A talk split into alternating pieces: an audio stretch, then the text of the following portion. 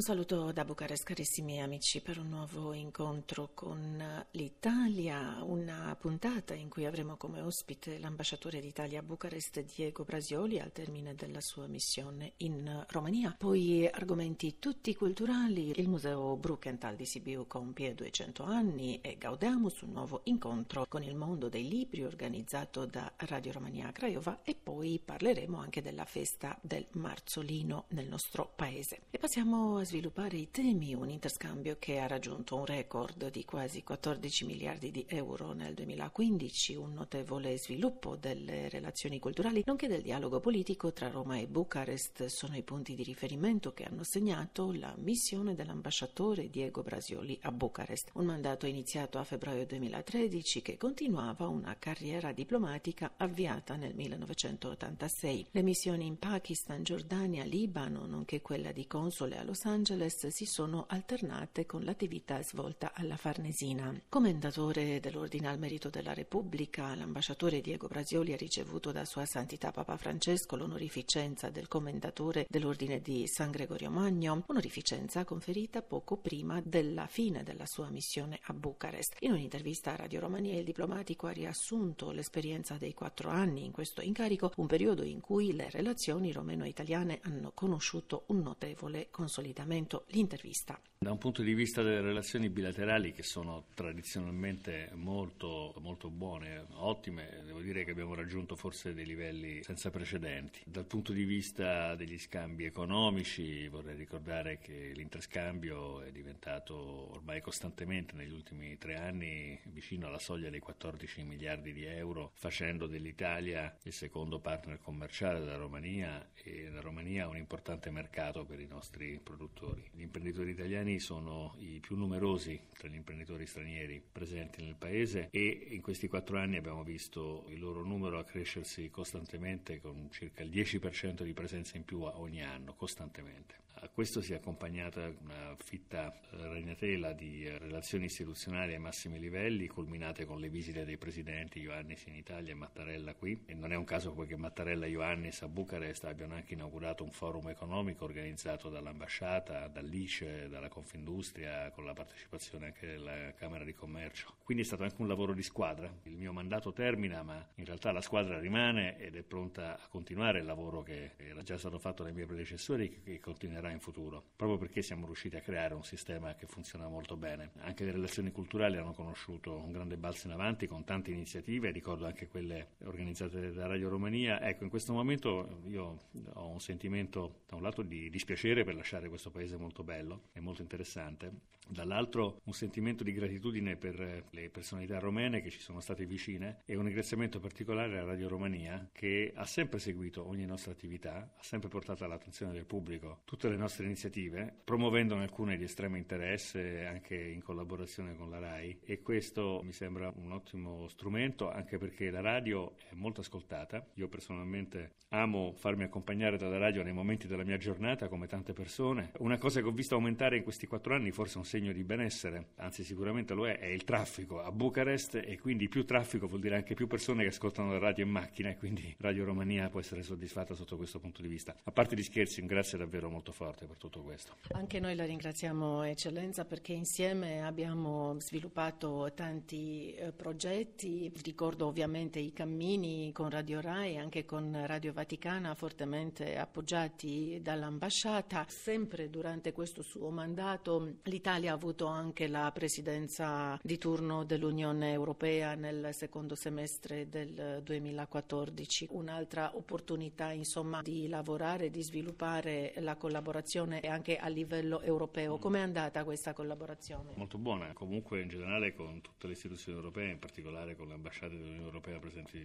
a Bucarest abbiamo lavorato molto bene. In generale devo dire che l'Italia è un paese che è molto attivo, indipendentemente dal lavoro che fa l'ambasciata, molto presente ovviamente sulla scena romena e questo ha portato a lavorare anche con le altre ambasciate straniere. Mi fa piacere che abbia evocato la questione dell'Unione Europea. È interessante che in Romania anche nelle ultime elezioni non sia siano emersi partiti o rappresentanti politici di forze anti-Europa. La Romania è un paese che è ancora entusiasta del cammino europeo e io sono fermamente convinto che se i governi romeni, se la politica romena saprà tradurre questo entusiasmo, questa fiducia della popolazione, iniziative concrete anche a livello europeo, la Romania potrebbe diventare uno di quei paesi che potrebbero costituire un nucleo di forza rifondatrice dell'Unione. L'Unione ha bisogno evidentemente di fronte alle sfide a cui è confrontata di una rifondazione, un po' come i padri fondatori 60 anni fa, quest'anno ricorrono i 60 anni del Trattato di Roma che istituì le comunità europee, un po' come 60 anni fa quei sei paesi, il Benelux, la Francia, l'Italia, la Germania, riuscirono a creare questa comunità, così al giorno d'oggi forse un gruppo ristretto di paesi potrebbe rilanciare di fronte invece ad altri che sono più scettici l'integrazione. Io credo che la Romania può giocare veramente un ruolo fondamentale in eh, questo disegno. Ci vuole il coraggio per farlo. Sono convinto che la Romania saprà esprimere questa aspettativa in modo costruttivo come ha sempre fatto a livello europeo. Evidentemente questa sua esperienza professionale in Romania è stata accompagnata anche dall'esperienza umana. Ha scoperto un paese, so che ha girato tanto per la Romania perché l'ambasciata è stato molto molto attivo anche nel promuovere delle iniziative sia economiche che culturali culturali anche nel paese. Che impressione le ha fatto insomma, la Romania come paese? Che cosa lo ha colpito, lo ha impressionato di più? È un paese molto ricco di cultura, è un paese molto vario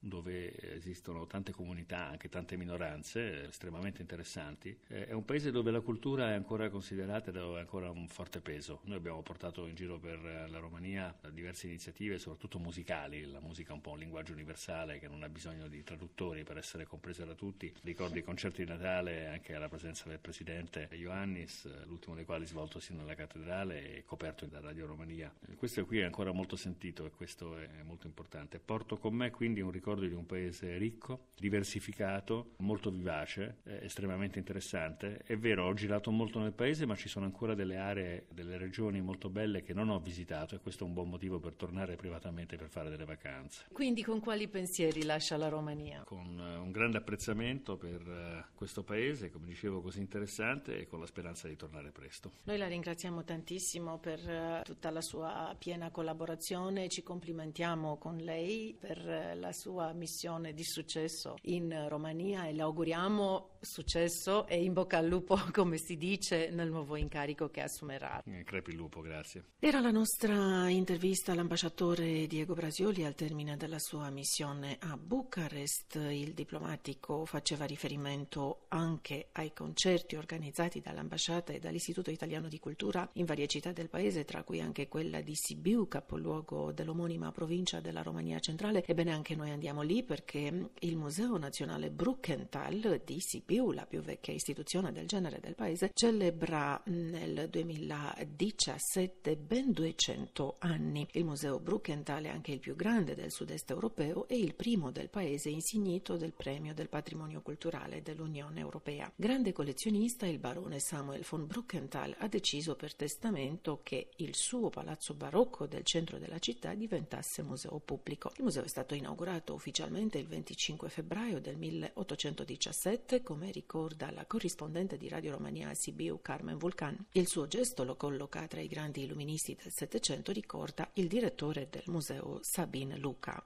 Samuel von Bruckenthal a lăsat un testament exemplar și un mod total inedit. Samuel von Bruckenthal ha lasciato un testamento esemplare, una destinazione della sua collezione privata totalmente inedita per l'epoca. L'apertura di questo museo ha generato un sistema tramite cui oggi si fa educazione. Precisamente è nato il sistema museale dal momento che questo fu tra i primi del mondo. Per questo duecentesimo anniversario il presidente romeno Klaus Ioannis ha conferito al museo l'ordine al merito culturale culturale. Presente alle cerimonie che hanno inaugurato le celebrazioni, Ioannis ha definito il museo come un emblema notevole del carattere europeo della Romania. E nel nostro paese il primo marzo è sicuramente uno dei giorni più attesi dell'anno perché segna l'inizio della primavera che porta anche la festa della donna dell'8 marzo. Il primo giorno del mese, chiamato comunemente Marzishor, Marzolino, è anche occasione per una delle più belle e antiche usanze romene. Infatti le sue radici risalgono alla nell'antichità. Marzishor deriva da Martius, il nome latino del dio Marte, e nel contempo il nome di un cordoncino di due fili intrecciati, rosso e bianco, o molto raramente azzurro e bianco o nero e bianco, che porta fortuna. Cordoncino che era fatto dalle donne anziane della casa per essere legato al polso, alla caviglia, a volte sopra le anche, oppure attorno alla vite. E lo portavano anche i giovani, le ragazze o le giovani spose, ma venivano messo anche al bestiame, soprattutto agli agnelli, ai vitelli